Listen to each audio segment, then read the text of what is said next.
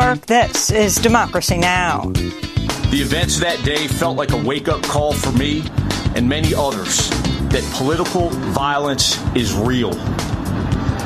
The worst part is that our elected leaders allowed this to happen.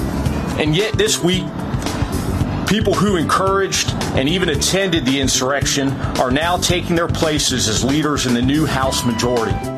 Two years ago today, supporters of Donald Trump violently stormed the Capitol in an attempt to overturn the 2020 election. The January 6th insurrection shut down Congress as lawmakers had to flee for safety. Today, part of Congress is effectively shut down again as Republican lawmakers cannot agree on a House Speaker. Until then, no member of the House can be sworn in. This all comes as five members of the Trump backed Proud Boys are on trial for seditious conspiracy. We'll talk about all this with Andy Campbell, author of We Are Proud Boys How a Right Wing Street Gang Ushered in a New Era of American Extremism. Then, as Russian President Vladimir Putin unilaterally declares a 36 hour ceasefire in Ukraine to mark Russian Orthodox Christmas, we'll hear from Bishop William Barber on why he supports a Christmas truce on both sides. A ceasefire is not the same as an end to war, but it can set the stage for the more long term diplomatic action that can lead to a long term peace. A ceasefire, for as long as it holds, means that no one is being killed by war, and that means maybe, just maybe, the difficult work of beginning serious negotiations can go forward. All that and more coming up.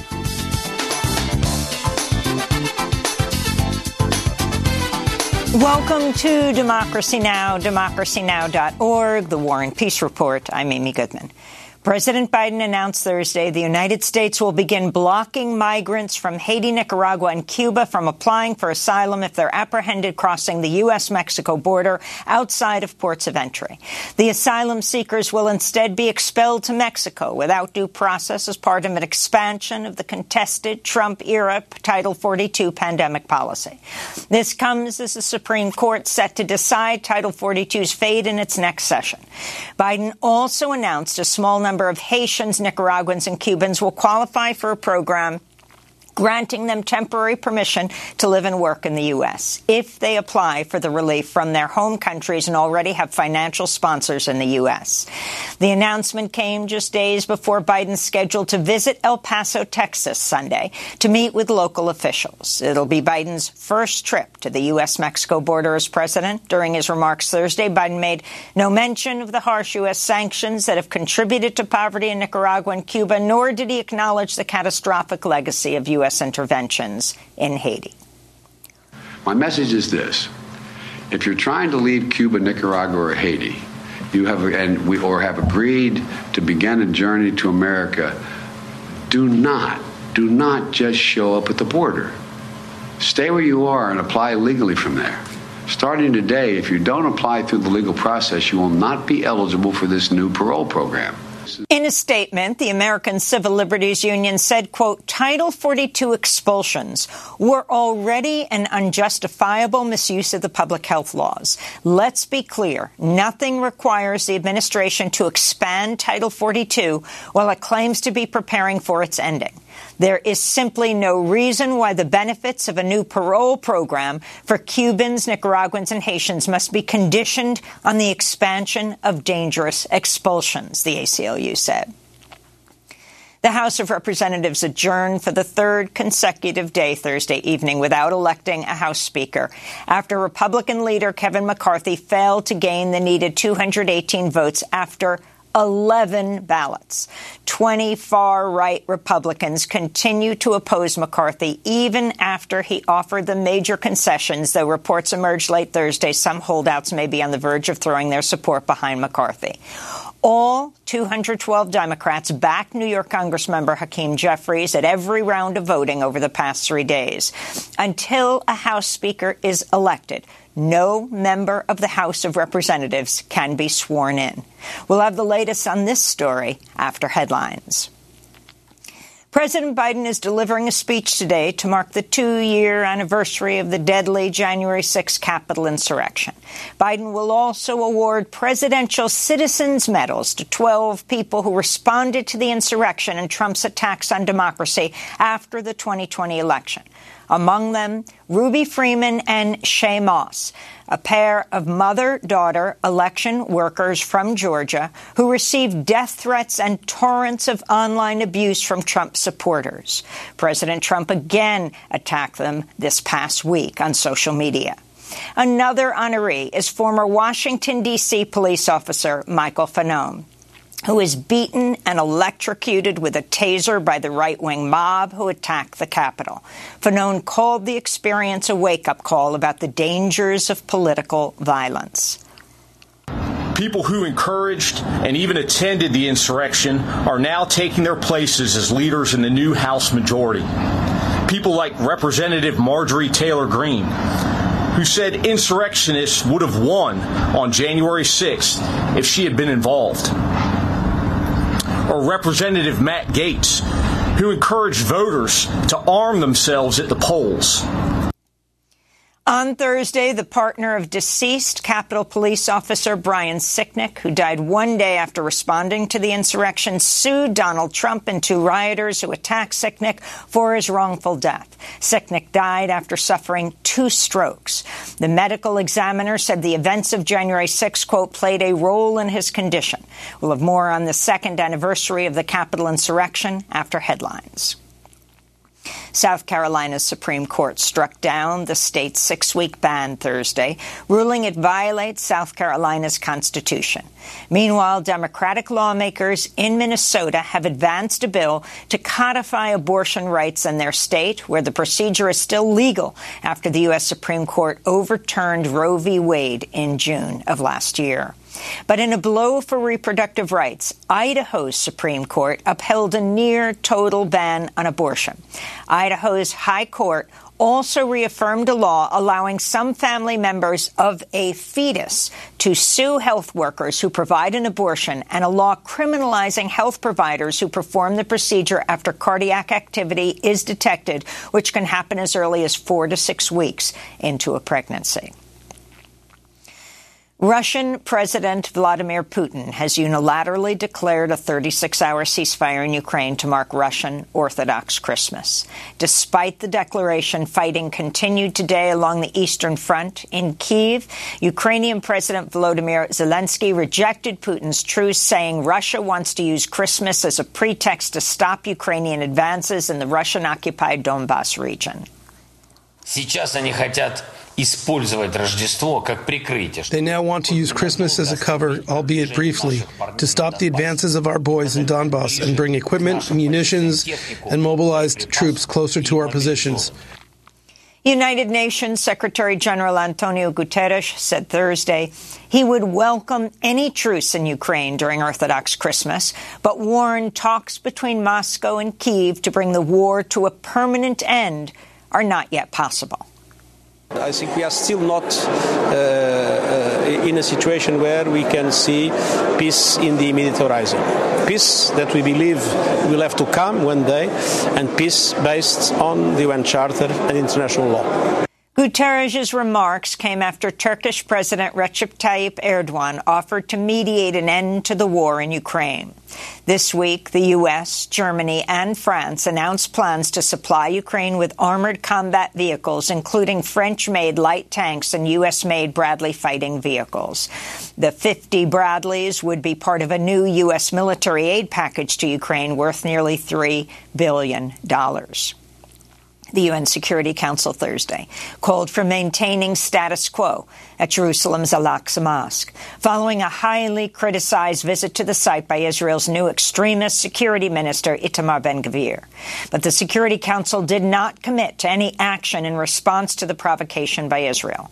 For decades, the Al-Aqsa Mosque has only allowed Muslims to worship at the holy site. Meanwhile, a new proposal by the freshly installed far-right government coalition led by Benjamin Netanyahu would sharply limit judicial powers by allowing a simple majority of lawmakers to invalidate Israeli Supreme Court decisions. Elsewhere, the longest serving Palestinian prisoner in Israel, Karim Yunus, was freed Thursday after spending more than 40 years behind bars. Yunus was arrested in 1983 over the killing of an Israeli soldier. He was welcomed home in his village of Ara, which is located within Israel. Yunus also visited the gravesite of his mother, who died just eight months ago. He spoke when he was released. It is clear for everyone now that the Israeli government, especially the current one, is seeking to subdue our people. They want us to be their slaves. They want us to be nothing so they can use us always. We say that that is not going to happen and they will not get what they want. Here in the United States, the nation is reporting Harvard's Kennedy School of Government has withdrawn a fellowship from the former head of Human Rights Watch, Kenneth Roth, over Roth and Human Rights Watch's condemnation of Israeli human rights abuses. China says it will reopen its border with Hong Kong this weekend after three years of pandemic restrictions that left Hong Kong largely cut off from the Chinese mainland. The reopening comes after the World Health Organization accused China of downplaying the severity of a massive COVID-19 surge that's going largely unreported in China's official statistics. This is the WHO's Emergencies Director, Mike Ryan we believe that the, the current numbers being being published from, from China underrepresent the true impact of the disease in terms of hospital admissions, in terms of uh, ICU admissions, and particularly in terms of deaths. China has been reporting daily COVID deaths in the single digits, even as experts say it's in the midst of a surge that could kill hundreds of thousands of people. Meanwhile, the European Union has urged member nations to require travelers from China to show proof of a recent negative coronavirus test and suggested governments should expand genomic surveillance at airports for new coronavirus variants. Chinese officials rejected the restrictions as discriminatory and politically motivated. They also denied underrepresenting the severity of China's COVID outbreak. In Utah, Eight people were found dead at a home in the town of Enoch on Wednesday in an apparent murder suicide. Authorities say 42 year old Michael Haight fatally shot his mother in law, his wife, and their five children before turning the gun on himself. The killings came two weeks after Haight's spouse filed for divorce. According to the Gun Violence Archive, there have already been 12 mass shootings in the United States since the start of the new year. And here in New York, Uber drivers held a one-day strike Thursday as they continue to demand the ride-hailing corporation drop its lawsuit aimed at blocking a pay raise approved by the Taxi and Limousine Commission. It's the second 24-hour strike by Uber drivers since wage increases failed to go into effect in December. Democracy Now! spoke with Bhairavi Desai, the executive director of the New York Taxi Workers Alliance, at a picket line outside Uber's New York headquarters Thursday. This was a raise that was in the hands of the drivers. The city of New York voted on it after almost a year of public hearings.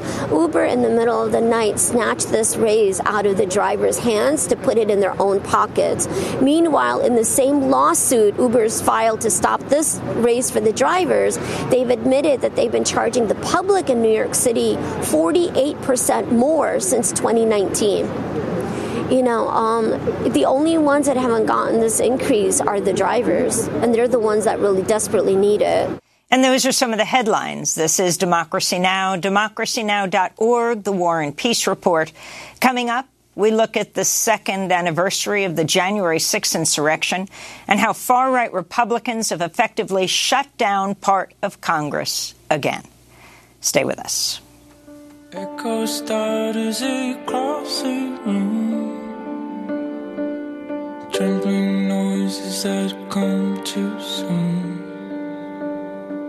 Spatial movement which seems to near. Resonating a mask of fear. Hollow talking a hollow game. Thoughts that I from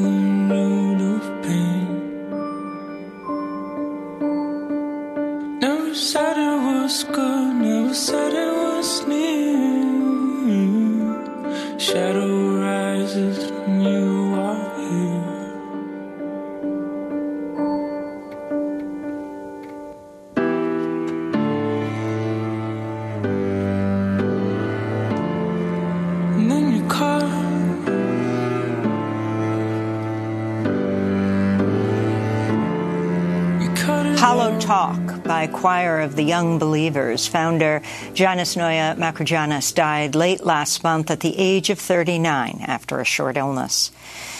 This is Democracy Now!, democracynow.org, the War and Peace Report. I'm Amy Goodman. Today marks two years since the January 6 Capitol insurrection, when President Donald Trump incited thousands of supporters to violently storm Congress in an attempt to overturn the 2020 election.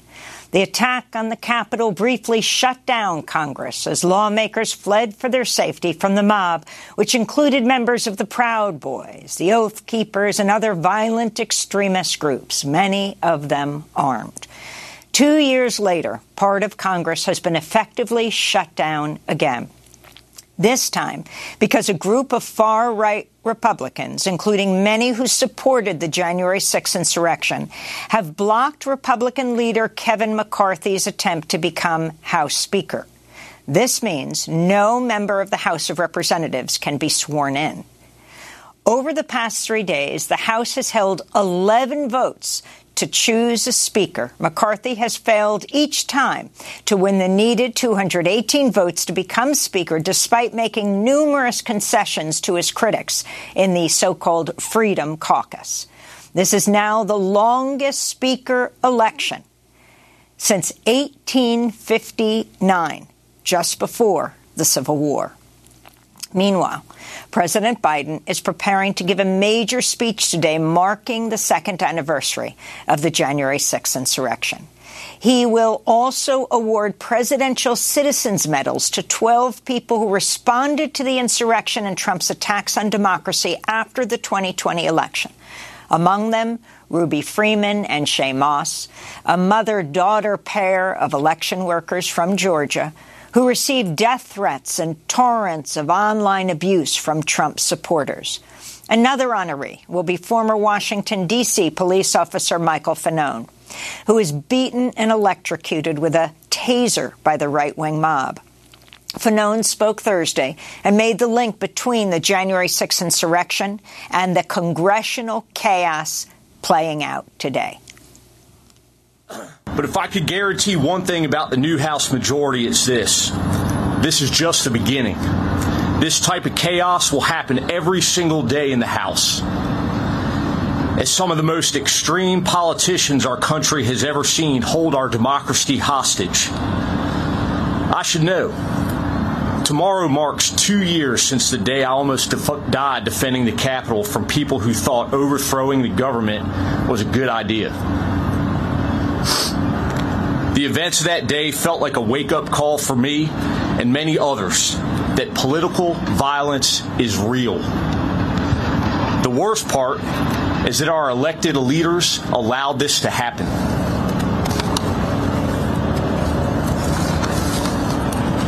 And yet, this week, people who encouraged and even attended the insurrection are now taking their places as leaders in the new House majority people like Representative Marjorie Taylor Greene, who said insurrectionists would have won on January 6th if she had been involved. Or Representative Matt Gaetz, who encouraged voters to arm themselves at the polls. That was former Washington, D.C. police officer Michael Fanone. On Thursday, the partner of the deceased Capitol police officer Brian Sicknick, who died one day after responding to the insurrection, sued Donald Trump and two of the rioters who attacked Sicknick for his wrongful death. Brian Sicknick died after suffering two strokes. The medical examiner said the events of January 6 played a role in his condition. Biden will also honor Capitol Police Officer Caroline Edwards, who suffered a brain injury after being beaten by rioters. She testified before the January 6 House Select Committee in June. When I fell behind that line and I saw I can just remember my, my breath catching in my throat because I, what I saw was just a, a war scene. It, it, was something like I had seen out of the movies. I, I, I, couldn't believe my eyes. There were officers on the ground, um, you know, they were bleeding, they were throwing up, they were, you know, they had. I mean, I saw friends with blood all over their faces. I was slipping in people's blood. Um, you know, I, I, was catching people as they fell. I, you know, I was, it, was carnage, it was chaos. I, I can't, I can't even describe what I saw. The second anniversary of the January 6th insurrection comes as five members of the far right group Proud Boys are on trial for seditious conspiracy. Opening arguments expected next week. We're joined now by Andy Campbell, senior editor at HuffPost and the author of We Are Proud Boys How a Right Wing Street Gang Ushered in a New Era of American Extremism. Andy, welcome back to Democracy Now! It's great to have you with us. So today is the second anniversary. Two years ago today, the violent mob attacked the Capitol. And it is so interesting as they stopped congressional proceedings then for a time that today, two years later, we're seeing the House paralyzed no member of the House of Representatives can be sworn in, the new ones or the old ones. No one gets classified briefings, nothing, uh, because of what's happening here. Can you draw the parallel between who was involved two years ago and who is involved today? Sure, and thanks, Amy, for having me on again. Look, we are seeing a GOP that's hoisted by its own petard. I mean, this is a uh, party that has built its identity around nationalism, around bigotry, around political violence, and particularly around trolling, not around policy necessarily. And so now you have these 20 holdouts who are that uh, uh, directive personified. You have people like uh, Lauren Boebert and and Marjorie Taylor Greene, and uh, you have uh, Paul Gosar, a, a, an avowed sort of white nationalist character who pals around um, with extremists and and goes on uh, goes to white nationalist conferences to speak. And so you have these very extreme far right voices throwing a wrench in the spokes. And this is exactly uh, what the MAGA party has built for themselves. And so they're kind of seeing the consequences of their own actions uh, when these holdouts are kind of holding Congress hostage. Uh, but what they're doing is is they're you know, displaying power. Uh, the the very far right, very racist, very loud and popular uh, troll wing of the GOP has sort of been building this parallel power structure alongside the GOP for years under Trump, and now with this you know four vote majority that Republicans have in the House, they're able to exercise that power um, by holding these uh, the the speaker hostage here, and and so it's interesting that this is happening happening on uh, you know the anniversary of January 6th because those same people uh, who are holding Congress hostage now are are the same people who helped foment the insurrection and who after the fact still uh, cast doubt on the 2020 election. Many of them are uh, Trump loyalists and and election deniers and voted to overturn the election. And so what we're seeing is that the spirit of January 6th is still very much alive, and, and we are seeing it play out uh, in the halls of Congress today. So, if you can talk about, since you wrote the book, We Are Proud Boys, the connection between the pro insurrectionist Congress members um, and the Proud Boys and talk about who they are. But I wanted to ask you about the people who are leading this movement right now. I mean, you have what? Matt Gaetz, the congressman from Florida, who is mm-hmm. under investigation for underage sex trafficking. You've got Lauren Boebert from, uh, she ran a restaurant in what, Rifle, Colorado, called Shooter's Grill. It's been shut down because the owners of the building wouldn't renew her lease. She encouraged her waiters to openly carry guns as they served uh, their customers. Uh, and now they've removed magnetometers. This is one of the demands of the of Boebert and the others in this ultra conservative so-called Freedom Caucus from um, from the House.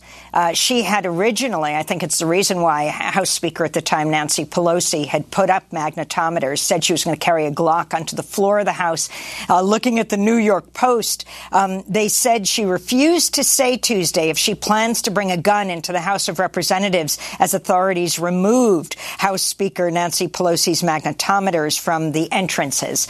Uh, go through these people one by one and talk about their connection to Proud Boys, Oath Keepers, three percenters, and what happened two years ago today.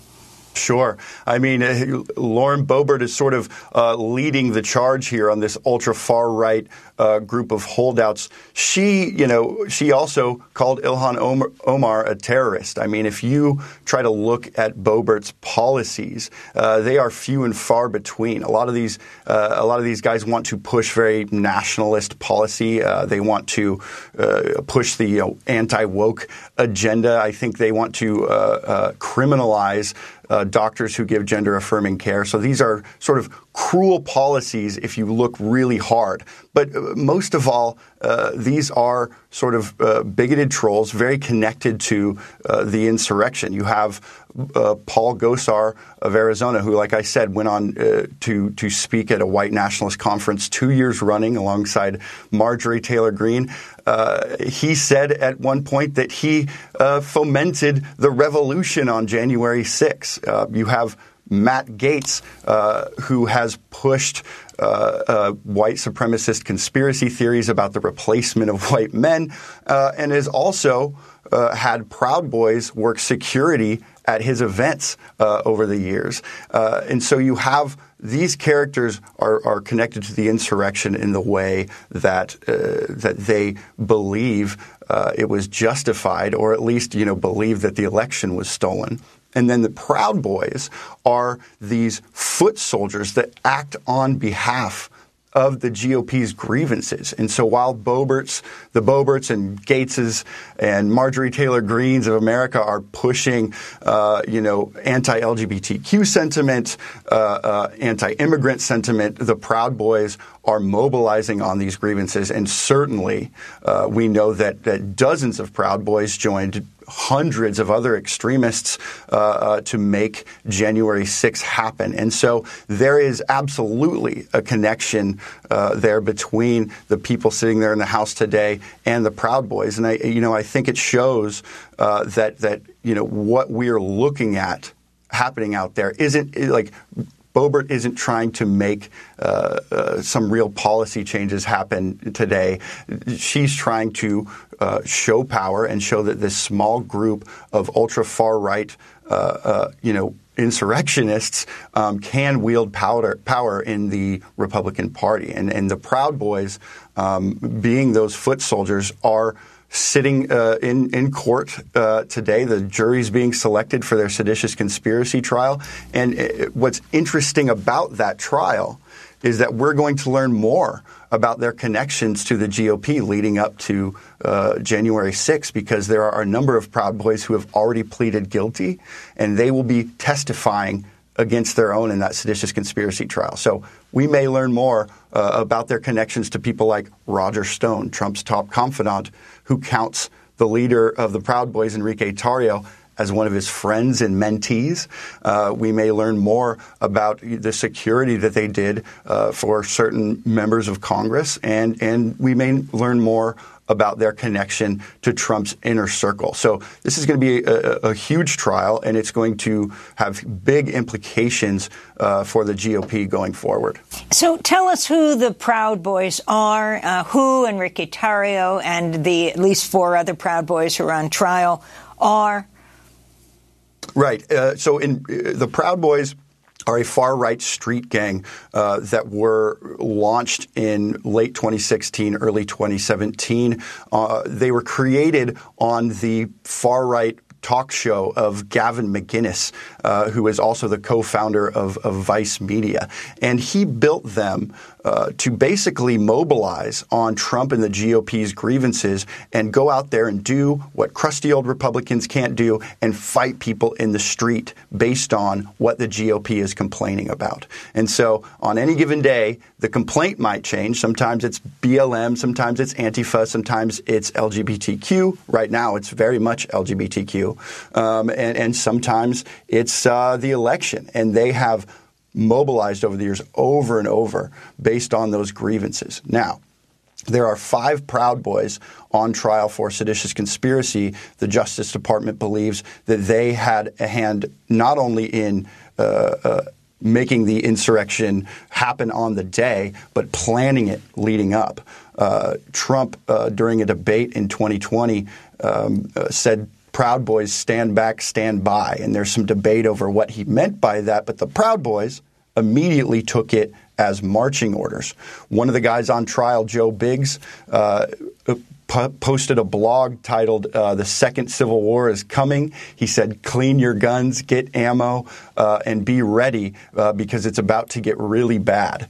Enrique Tarrio started raising funds, amassing weapons, uh, amassing people, recruiting. Uh, he said he told me in an interview uh, that he'd never gotten so many recruiting calls uh, than in the moments after Trump said "stand back, stand by" at that debate. So they were gearing up uh, for January 6th, which they saw is their final stand for Trump. And they were doing what they do best, which is amassing all of these people, you know, uh, different extremists from across the country, pulling them, telling them to show up on January 6th for Donald Trump. And then, of course, we know uh, from the January 6 committee's uh, uh, reports and, and, the, the convictions that have already happened um, that that once the plan uh, was in place. Once the insurrection began, uh, Trump did absolutely nothing to to stop the the mob, and in fact incited them throughout the day uh, uh to continue on this parade of violence. The I wanted to go to a YouTube video created by Vic Berger back in 2018, which features Gavin McInnes, the founder of the Proud Boys, discussing the group's origins, as well as calling for violence in the streets. I started this gang called the Proud Boys. And the Proud uh, Boys? The Proud Boys. What is the, what's Proud Boys about? We will kill you. That's the Proud Boys in a nutshell. We will kill you. We look nice. We seem soft. We have boys in our name. But like Bill the Butcher and the Bowery Boys, we will assassinate you. Now, part of the reason I agree to do the talk is because I'm allowed to bring all my guys. And we can fight our way in and fight our way out. I think it's our job to do it and the cop to turn a blind eye. So, if you can talk about McInnes and also this latest headline this week um, NYPD facing new backlash after officers escorted members of the far right Proud Boys to a subway station, apparently helping them evade their fares after they sought to disrupt Drag Story Hour, a popular reading event for children at a Queens library um, last year. Um, and, you know, you have them cracking down on, um, uh, on fare evasion, flooding subway stations with police, but they're escorting the Proud Boys? Right. Right. So, uh, you know, who you heard right there is, is, Gavin McInnes. That guy you just heard is, is expected to possibly be a character witness for his Proud Boys at their sedition trial. So you can you, you can see uh, uh, what you know their ideology is. Their ideology is political violence. He put political violence in their rule set, um, and and certainly the misogyny and anti-LGBTQ and, and, racist sentiment is within their tenets. And so he kind of created that worldview for the Proud Boys and unleashed them on the world. But but like you said, with you know this incident in New York. Uh, the, the Proud Boys have shown resiliency time and time again, despite being involved in all sorts of domestic extremism events. January 6th and all of the hundreds of prosecutions uh, that we've seen following that has done almost nothing to tamp down our street level political violent uh, extremist sect. I mean, the Proud Boys are mobilizing today at rapid clip. Uh, you have Tucker Carlson on Fox News complaining about Drag Queen Story Hour, and the Proud Boys are going out in the street and harassing and attacking Drag Queen Story Hours. This isn't just in New York, it's all across the country at public Well- libraries and, and anywhere they have drag events. Well, I know, Andy, you're headed down to Washington, D.C. to cover this seditious conspiracy trial of the Proud Boys, and we hope to have you back on. Andy Campbell, senior editor at HuffPost, author of We Are Proud Boys How a Right Wing Street Gang Ushered in a New Era of American Extremism. Coming up, the Russian president's call declared a 36 hour ceasefire in Ukraine. We'll hear from Bishop William Barber on why he supports a Christmas truce on both sides. Back in 30 seconds. Silent night, holy night. All is calm.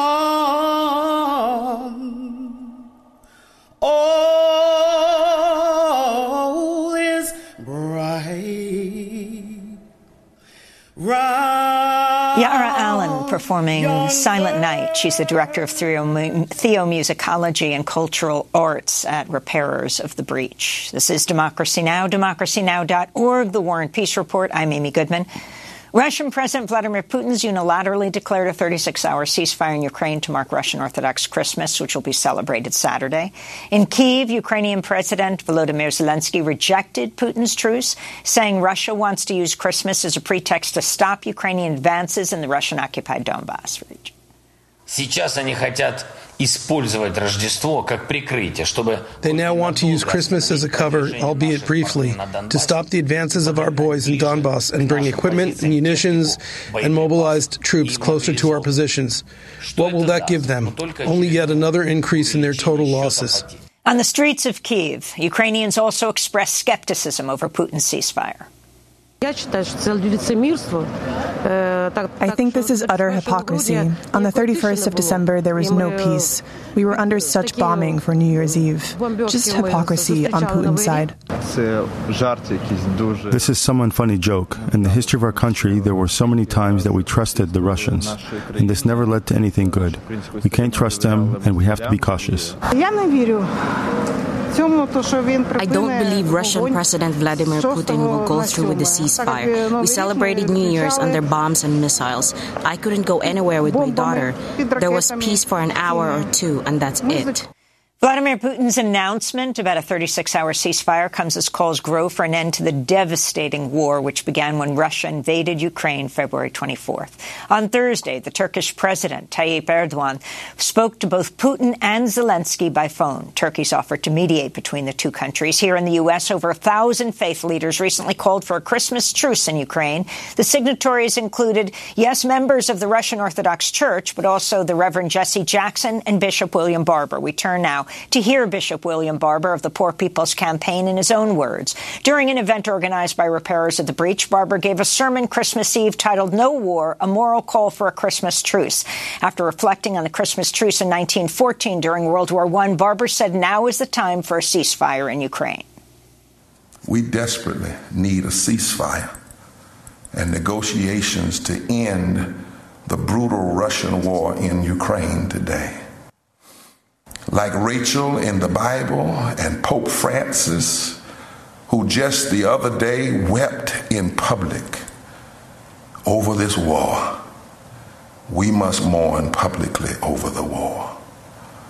And something is terribly wrong in our churches and houses of worship if we try to have Christmas without doing that. Listen to the Pope's prayer Immaculate Virgin, today I would have wanted to bring you the thanks of the Ukrainian people for peace. This is what he said before he was overwhelmed by emotion. And then he said, instead, once again, I have to bring you the pleas of children, the pleas of the elderly, the pleas of the fathers and the mothers, the pleas of the young people of the martyred land, which is suffering so much. The report President Zelensky brought to Congress this week sounded like a modern day description of the context in which Isaiah prophesied. Russia, he said, has turned the Ukrainian sky into a source of death for thousands of people. Russian troops have fired 1,000 missiles at Ukraine, and they use drones to kill us with precision. We need a ceasefire to interrupt this warring madness. A ceasefire doesn't mean both sides are equally culpable for starting the war, but it can have the impact of stopping the massive, massive killing on both sides. Accurate numbers are difficult to find, but it is clear that at least thousands of Ukrainian civilians and many tens of thousands Ukrainian and Russian military forces have been killed already. A ceasefire could stop the killing. A ceasefire is not the same as an end to war, but it can set the stage for the more long term diplomatic action that can lead to a long term peace. A ceasefire, for as long as it holds, means that no one is being killed by war. And that means maybe, just maybe, the difficult work of beginning serious negotiations can go forward. We do need a ceasefire in Ukraine. In fact, the question might be when do we need a ceasefire in Ukraine? And we might answer we have needed a ceasefire since February 24th, exactly 11 months ago today, when Russia invaded Ukraine. Now, yes, some say that the U.S. government provoked Moscow by expanding NATO to the east and stationing nuclear weapons in Europe. But even if that is true, it is also true that none of these provocations justify Russia's invasion. Russia's war is illegal, immoral, deadly, and dangerous. The day Russia began seizing Ukrainian territory and killing Ukrainian civilians, we needed a ceasefire. When Ukrainian troops began turning the tables and started reclaiming some of the lost territory, we needed a ceasefire to prevent more death and destruction. We needed a ceasefire then, and we need a ceasefire today. Why? First, because the human cost especially for the Ukrainian civilians, is too high. This is not a contest of wheels on a battlefield. It is a struggle for control that takes place every day in the places where people live and work and worship and go to school. The war is in the streets and in the homes. Too many elders, too many children, too many babies and men and women are dying as consequences of this war. But Ukrainians are not the only people being hurt by this war. The economic impact is dire, especially on the poorest people in the global south, the people who are facing more hunger and more cold as a result of this war. Truth is, our whole planet is at risk as the war leads to an increase and fossil fuels being mined and shipped around the globe. And whenever countries spend more on war, there's always less money available for things that actually keep us safer. We need a ceasefire in every war being fought around the world. The fragile ceasefire in Yemen is barely holding.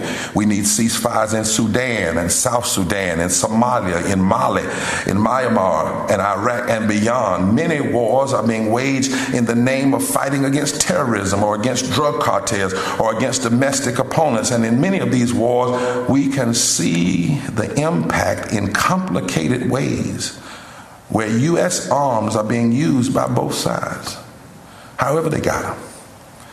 And despite our own government's humanitarian work, great in many ways. We cannot ignore the historians, political scientists, the media reports, and even some military officials who have shown how some of our actions in history and some of our actions in the present have imposed economic and security policies around the world that have resulted in desperate poverty, environmental catastrophe, refugee crisis authoritarian rulers, and more.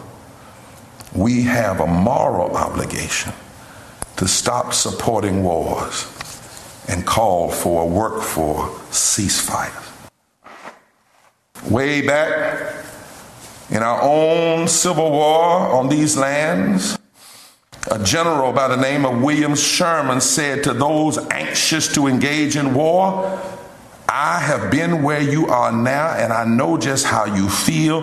It's entirely natural that there should be in the breast of every one of you a hope and a desire that someday you can use the skills you have acquired here, but suppress it he said to these young troops, You don't know the horrible aspects of war. I've been through two wars and I know I've seen cities and homes in ashes. I've seen thousands of men lying on the ground, their dead faces looking up at the skies. And I tell you, war is hell. And it was America's general president, Dwight Eisenhower, who said when he was leaving office, the conjunction of an immense military establishment of a large arms industry is new in the American experience. And yet, we must not fail to comprehend its great implications in the councils of government. We must guard against the acquisition of unwarranted influence, whether sought or unsought by the military industrial complex. And at first he said the congressional military industrial complex.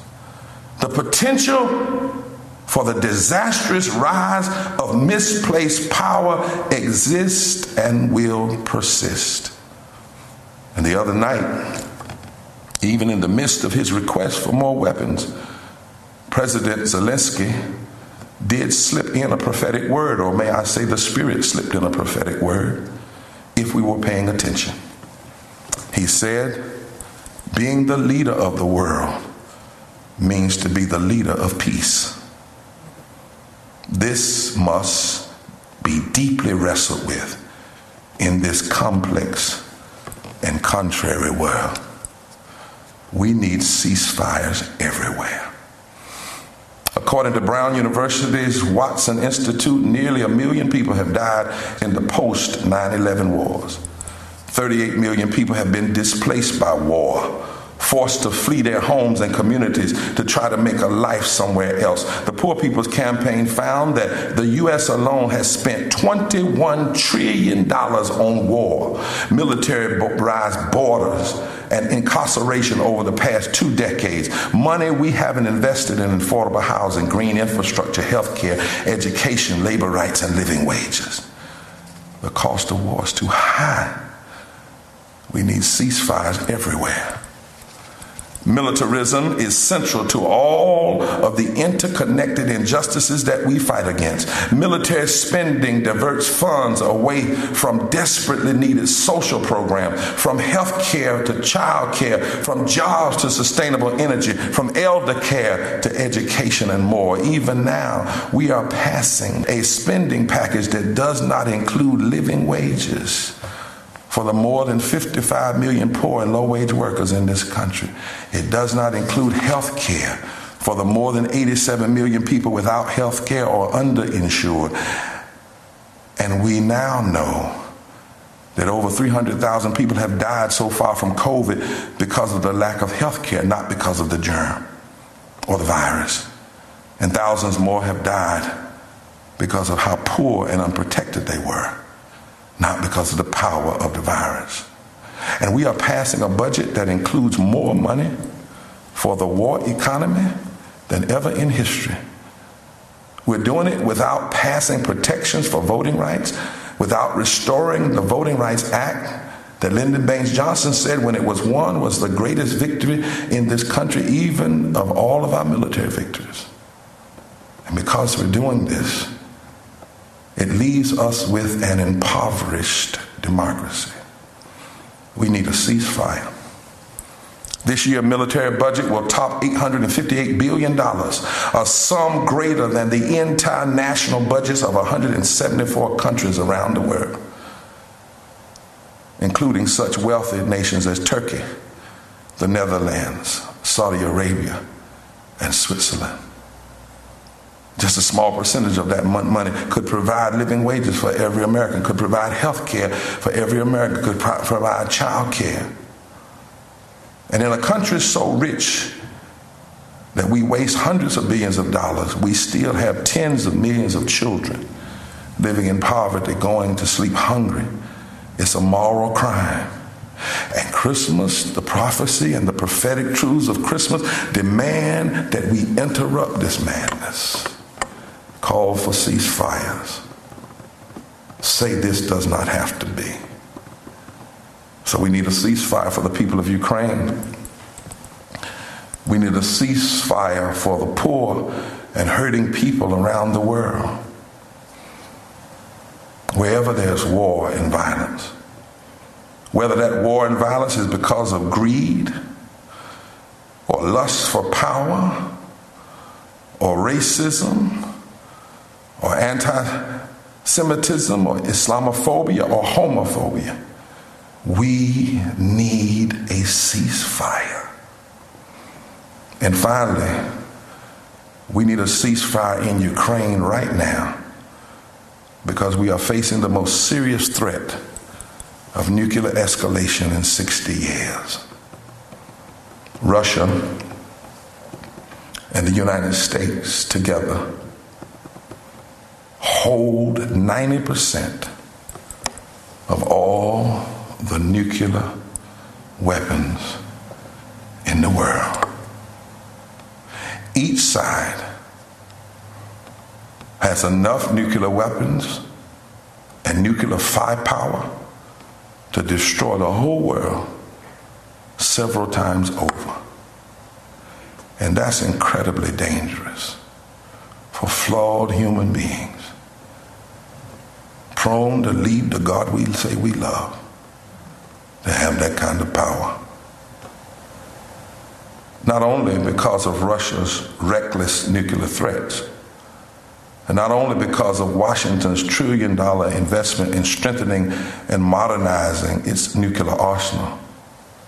We need a ceasefire because I, I, don't believe either Washington or Moscow is planning a deliberate nuclear attack. But that doesn't mean it can't happen. Unlike other war zones where the U.S. and Russian forces have faced each other, there is no U.S. Russian military to military hotline to avoid accidental escalation. They've had that in Syria, but they don't have it in Ukraine. An accidental move on either side could escalate to a nuclear exchange. It's not likely, but when we're talking about potential nuclear war, any threat that isn't zero is simply too large.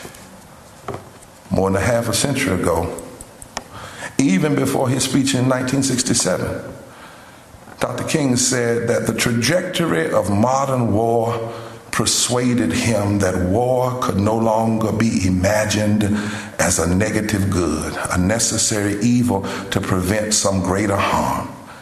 The potential, he said, destructiveness of modern weapons totally rules out the possibility of war ever again achieving a negative good. He said, if we assume that mankind has a right to survive, then we must find an alternative to war and destruction. Because we stand in life at midnight we're always on the threshold of a new dawn. But our own sinfulness and actions could keep us from getting there. We need a ceasefire in order to make an honest assessment of where we are. As Gandhi once said, an eye for an eye makes the whole world blind. And maybe we can see it if we could pause for a moment. Count the cost. If we could just stop closing our eyes and turning our eyes away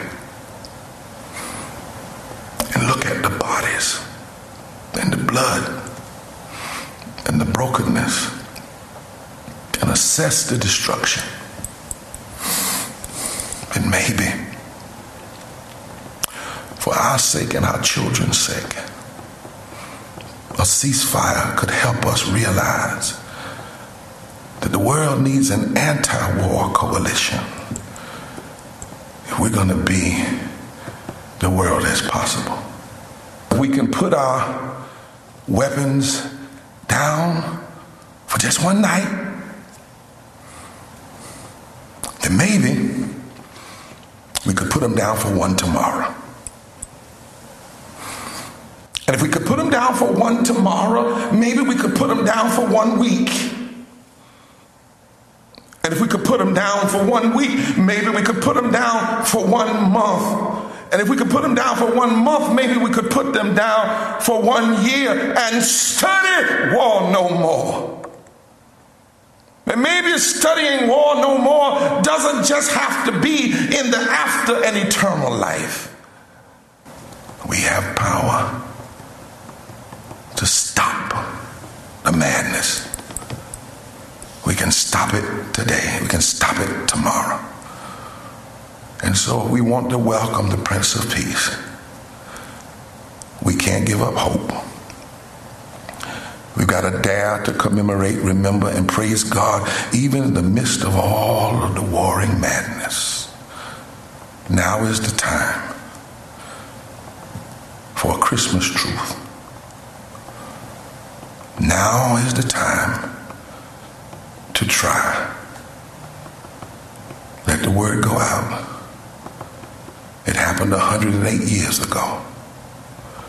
They are no more human and no stronger than we are. All it requires is listening to the Spirit and just stop. Just stop. Stop. Cease firing. Let the night go silent and hear the voice of God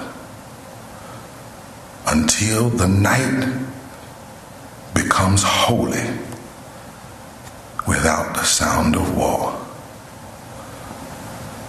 And we study war no more.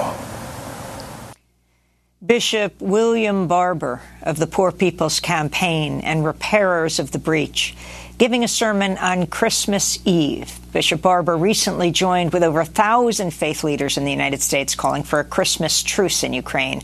Other signatories include the Reverend Jesse Jackson of Rainbow Push, Professor Cornel West of Union Theological Seminary, Rabbi Arthur Waskow of the Jewish Renewal Movement, Reverend Jim Wallis of the Georgetown Center on Faith and Justice, Reverend Liz Theoharis of the Kairos Center for Religion, Thepap An, the Plum Village Buddhist community. Bishop William Barber spoke at the Greenleaf Christian Church in Goldsboro, North Carolina, where he's been pastor for 30 years.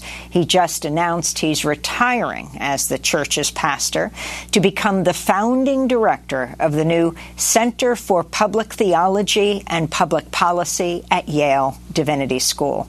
That does it for our show. To see the whole speech, go to democracynow.org. I'm Amy Goodman. Thanks for joining us.